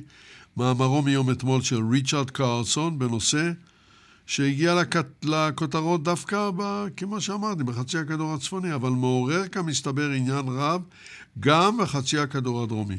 כותרתו, האיסור על טלפונים סלולריים במקומות עבודה הוא חוקי ונפוץ, בייחוד באזורי תעסוקה של אנשי הצווארון הכחול. הם יכולים להיות גם מוצר בטיחותי. ומוסיפה כותרת המשנה, לפני מגפת הקורונה, חברת אמזון דרשה מעובדיה להשאיר את הטלפונים בבית או במכונית לפני כניסתם למרחב העבודה. ולמאמר טלפונים ניידים בעבודה פוגעים בשימת הלב של העובד, אבל הם גם יכולים להציל חיים. לאחר החורבן שגרם טורונדו למחסן של אמזון באדוארדסוויר, אילנוי, בעשרה בדצמבר, השבוע, השבוע. לא, לא השבוע, זה תחילת החודש. תחילת החודש. ענק המכירות אמזון שינה את מדיניות הטלפונים לאחר שזה קרה. הטלפונים הניידים שלו. באותה, אותו הפיגוע של הטורונדו נהרגו שישה עובדים, כשחלקי גג שרוסק על ידי הטורונדו נפלו על ראשם. כפי שכבר אה, צוין, לפני מגפת הקורונה העובדים נתבקשו, אה, בעצם נדרשו שלא להביא טלפונים למקום העבודה. במהלך המגפה החברה הקלה במקצת על התקנות המחמירות, אבל עמדה לחדש אותן בינואר. החברה הדגישה כי בזמן סופת הטורונדו באדוארדסביר לא היה במחסן הגדול איסור על שימוש בטלפונים ניידים. למרות שכמה מן העובדים טוענים אחרת. עובדי האמזון אחרים, הקרובים לאדוארדסביר, אומרים כי האסון מדגיש את הצורך בטלפונים הסלולריים בעיתות חירום, כדי למשל לקבל מידע על אה, סופות קטלניות, או מידע בקשר לעובד או עובדת הנתונים במצוקה. זו לא פעם ראשונה שהנושא הזה מתפרץ. באפריל השנה, אחד העובדים במרכז פד, אה, פדקס, פדקס באינדיאנפוליס, פתח באש על כל סביבותיו. השתגע. אבל על עובדי המרכז נאסר להביא טלפונים לעבודה, ולא הייתה להם כל דרך לבקש עזרה מבחוץ. הדבר גרר שאלות קשות. החוק מאפשר למעסיקים לאסור על טלפונים סלולריים במקום העבודה. בינינו לבין עצמנו, בצדק. ואין מה לעשות בעניין. בארצות הברית העובד חייב להישמע למעסיק. המעסיקים אוסרים על השימוש בטלפונים מפני שהם פוגעים בפוריות העבודה וגם מטעמי ביטחון וזהירות. ישנן הגבלות מינימליות בחוק, כך למשל עובד שנאסר עליו שימוש בטלפון כשהוא אה, למשל אה, עובד על בסיס שעות נוספות, שעות לא נוספות, על בסיס שעות בכלל. בצאתו להפסקה במתקן שבו נאסר עליו להשתמש בטלפון, הפסקה אפילו ממושכת, בלי טלפון, על העובד לשלם לו כאילו עבד. החוק הזה נקרא uh, Fair Labor Standard Act, משהו כזה. אבל לא הרבה מעבר לכך. אבל אין חוק שאוסר על מעסיק למנוע מעובד לשימוש בטלפון בשעות העבודה, לא זו בלבד. מעסיק יכול גם לדרוש מעובד או עובדת שלא להגיע לעבודה חמושים בנשק, שלא להופיע ענודים בתכשיטים יקרים, או בתכשיטים בכלל, ולא טלוויזיה מטלטלת. מותר לה, למעסיק לדרוש את זה. הפרת התקנות לעבודה, הפרת התקנות האלה יכולה להוליך לפיטורים מוצדקים. אין כיום מחקר איזה אחוז מן העובדים בארצות הברית מנוע מלהשתמש בטלפון במקום העבודה, טלפון נייד. אבל, אומר מחבר המאמר, ההרגשה שלי היא שהתקנות האלה משפיעות בעיקר על עובדי הצווארון הכחול ועובדים לפי שעות, ולא על עובדי הצווארון הלבן המקבלים משכורת אה, חודשית. לפעמים משכורת חודשית היא פעם בשבועיים, מה זה משנה? מכל מקום, בעקבות אירועי אדוארד צביר, יגדל הלחץ על המעסיקים להקל בתקנות. בואו נעבור לפרנקפורטר אלגמיינה צייטונג.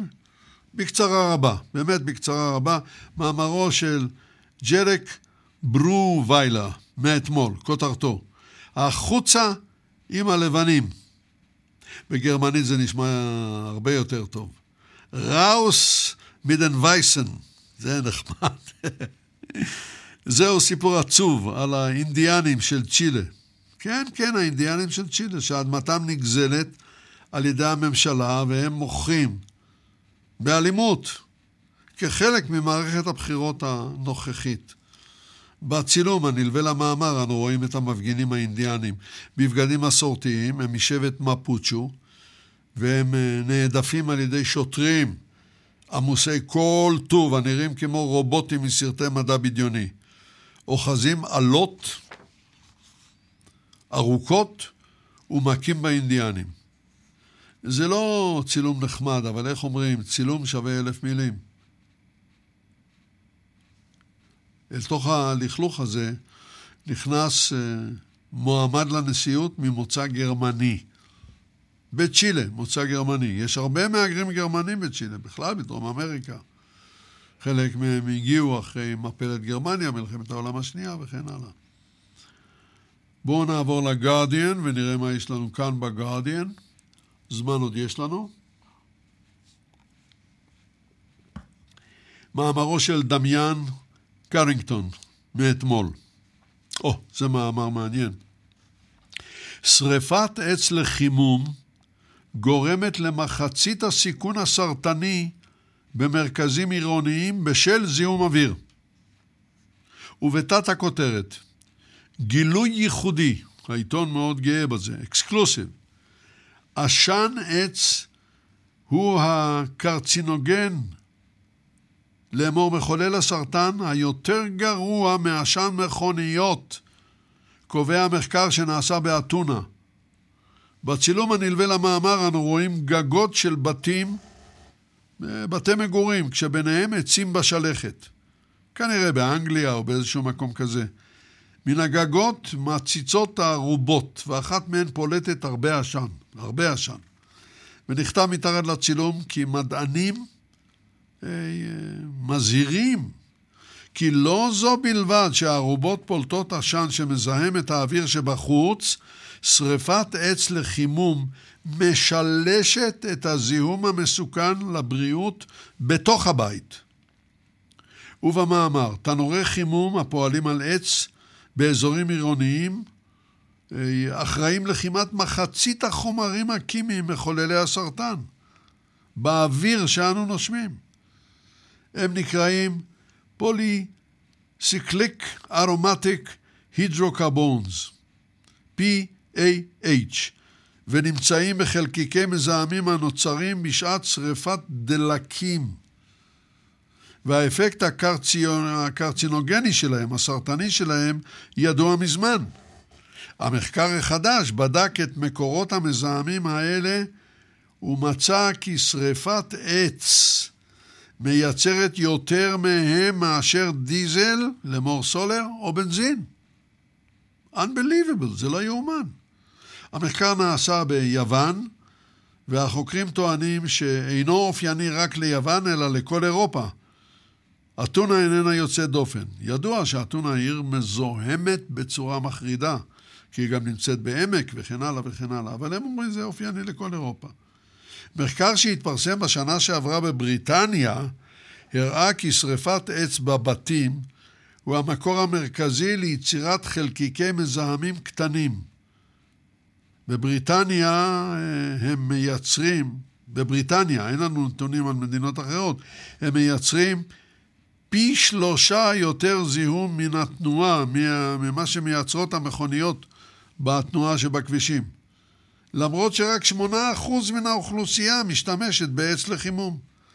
אפילו תנורי עץ מודרניים, תקשיבו לזה, מייצרים 750 פעם יותר חלקיקי מזהמים קטנים בהשוואה למשאית מודרנית. Unbelievable, לא יאומן. המחקר החדש שהתפרסם מתבסס על דגימות אוויר שנלקחו באתונה יום-יום במשך שנה. המדענים ממליצים להפסיק להשתמש בעץ לחימום, ואמרו שאם אי אפשר לעשות זאת מיד, ללוות את מכירת העץ באזהרה כמו שעושים במוצרי טבק למיניהם. אגב, בניו זילנד הם אה, חותרים להפסקה מוחלטת של, של מכירות סיגריות, כדי אה, לפחות שבני הנוער לא ילמדו, מי יודע. The Telegraph, ידיעה מאמצע השבוע של כתב העיתון בירושלים, אצלנו, ג'יימס רות'וול. כותרתה, ישראל השלימה הקמת גדר מתוחכמת סביב רצועת עזה שיכולה לאתר אנשי חמאס במנהרות. אני מניח שאתם שמעתם על זה, בוודאי, אבל בואו נראה מה הם, מה הם כותבים. הוא מוסיפה תת הכותרת, פרויקט של שלוש שנים לשדרוג הגדר יעזור למנוע מלחמה במובן הזה שלוחמי חמאס אה, יימנעו מחפירת מנהרות אל תוך ישראל. ובמאמר, ישראל השלימה הקמת גדר וסביב, מסביב ל- לרצועת עזה, בעלות של 800 מיליון לירות סטרלינג. זה כמובן עלה ב- בשקלים, לא בסטרלינגים, אבל הקהל הוא בריטי, לכן זה מופיע בסטרלינג. יש בגדר חיישנים לאיתור מנהרות חמאס, והמתח בין ישראל לבין הקבוצות המיליטנטיות בקרב הפלסטינאים עומד להפוך לעימות בתוך שבועות, כך אה, לפחות מאיימים גורמים פלסטינים. הגדר מצוידת במערכת רדאר חודר קרקע ומרכזי פיקוח לאורך 70 הקילומטר של הגדר. מטרתם העיקרית היא מניעת חדירה של חוליות חמאס לישראל. הטקס שהתקיים לציון סיום הפרויקט אמר, אה, בעצם בטקס הזה אמר אה, שר הביטחון גנץ, כי הגדר תעצור גם ניסיונות חדירה לישראל דרך הים התיכון. טוב, בואו אה, נגיע סוף סוף לניו יורק טיימס, מה יש לנו שם? מאמרה של אליזבת פרסטון מאתמול, כותרתו, בסופו של דבר מיליפד אמיתי שיש לו אלף רגליים או יותר. מקור המילה מיליפד הוא לטיני, והוא מבוסס על המילה מילה, אלף בלטינית. בעברית קוראים ליצורים האלה מרבי רגליים, ליחיד מרבה רגליים. וברור היה לאנשי המדע שאין יצור כזה שיש לו אלף רגליים. אבל עכשיו מסתבר שיש. הוא התגלה עמוק באדמתה של אוסטרליה, ולאחר בדיקה מדוקדקת הסתבר שיש לו יותר מ-1,300 רגליים. יותר מ-1,300 רגליים, שמעתם נכון. דיווח על כך התפרסם בכתב העת המדעי Scientific Reports ביום חמישי השבוע. פרופסור פול מרק, אנטומולוג מהמכון הטכנולוגי של וירג'יניה, שמע על כך כבר בספטמבר 2020 מביולוג אוסטרלי ממערב אוסטרליה, ששלח לו צילומים של יצור חיוור ללא עיניים ובעל מספר עצום של רגליים. אורכו היה סנטימטרים אחדים, אבל ברוחבו הוא היה פחות ממילימטר. הוא חי בעומק של כ-200 רגל, לאמור קצת למעלה מ-60 מטר, במחילות צרות במערב אוסטרליה. חברות קריאה רבות חופרות את המחילות הללו בחיפושיהן אחר מינרלים. אני יודע, ניקל, זהב וכן הלאה. והם שוכרים מומחים כדי לבדוק את השפעת הקריאה על הסביבה. הם חייבים לעשות את זה על פי חוק. אחד המומחים, פרופסור בוזטו, הניח מלכודות במחילות הללו והעלה שמונה דוגמות, או שמונה דוגמות, סליחה, שמונה דוגמות, ולמאמר נוסף צילום של היצור המפותל והמוזר הזה. בבדיקות מיקרוסקופיות מדוקדקות הסתבר שיש לו 1,306 רגליים. לא פחות ולא יותר. לא פחות ולא יותר. יש רגליים לדבר. המדענים מכנים אותו איומילפס אה, פרספון. איומילפס פרספון. לאמור מיליפד אמיתי ופרספון הייתה אלה במיתולוגיה היוונית שנגררה לעולם שלמטה על ידי הדס. בואו נראה מה יש לנו בטיימס הלונדוני. עץ אלון עתיק נחתך כדי לשמש לשחזור העמוד העליון של קתדרלת נוטרדם, נוטרדם. ידיעה מאתמול מספרת לנו שבמערב צרפת נכרת עץ אלון עתיק, שגובהו 20 מטר. הוא נועד להחליף את הקורה העליונה בקתדרלת נוטרדם, נוטרדם, עוד פעם אני טוען, נוטרדם, גבירתנו, נוטרדם, גבירתנו. הגנרל ז'אן לואי גיאורגלין, שעומד בראש מבצע הבנייה מחדש של הקתדרלה על כל מבנה העץ שלה, סיפר לעיתונאים על הזעזוע שעבר עליו כשראה כיצד המסור המודרני נוגס בעץ בן 250 השנה, בקראון שבדרום מזרח רן. העץ בא מן היער הסמוך, וזו הפעולה האמיתית הראשונה של השחזור, אומר האיש שהיה פעם רמטכ"ל צבא צרפת. ברגעים אלה הוא אומר, 45 מנסרות ברחבי צרפת מכינות עצי אלון לקתדרלה, וברוח צרפתית מוגזמת, כרגיל, מסורתית, הוא הוסיף, כל צרפת מתבוננת בהם. כל זה במדינה שמאז המהפכה הצרפתית בסוף המאה ה-18 הפרידה בנחישות בין הדת למדינה ודווקא בחילוניות. אמן. למאמר נוסף כמובן צילום המראה את קורת העץ הראשית, אחוזת להבות, כשהיא כבר נוטה על צידה ממש ברגע התפרקותה. אנחנו uh, מתקרבים לסיום, אבל יש לנו עוד דקה וחצי, אני חושב. ג'פן טיימס, 24 מתים במקרה שנחשד בהצתה, באוסקה. זו הכותרת בעיתון. המקרה אירע אתמול, יום שישי בבוקר, ביפן. איש כבן 60 הגיע לקליניקה רפואית בקומה רביעית של בניין במרכז המסחרי קיטה של העיר. עדי מדינה סיפרו שהייתה בידיו שקית נייר שנוזל דביק, דליק נשפך ממנה והצית במהירות עצומה את הקומה כולה. על פי אותם עדי ראייה, האיש עצמו לא עשה כל מאמץ לברוח ונשאר במקום. המשטרה בודקת כעת אם הוא בין המתים. למאמר נוסף סרט וידאו המראה את השרפה ואת מאמצי הכבאים להשתלט עליה, ואני מאוד ממליץ שלא לראות את הסרט. מאוד ממליץ שלא לראות אותו. זהו חברים, אנחנו הגענו לסיום. אריאל מור, אני אודה לך על הטכנאות הטובה ועל ההפקה המצוינת. אני יצחק נוי, נשוב ונהיה עמכם כאן בחדר הזה ובתדר הזה בשבת הבאה, ואתם, אני מקווה, תהיו איתנו, וניפרד בברכת עוד גשם ועוד גשם ועוד גשם. אני אישית לא מפחד מהקור. שבת שלום לכולם. Música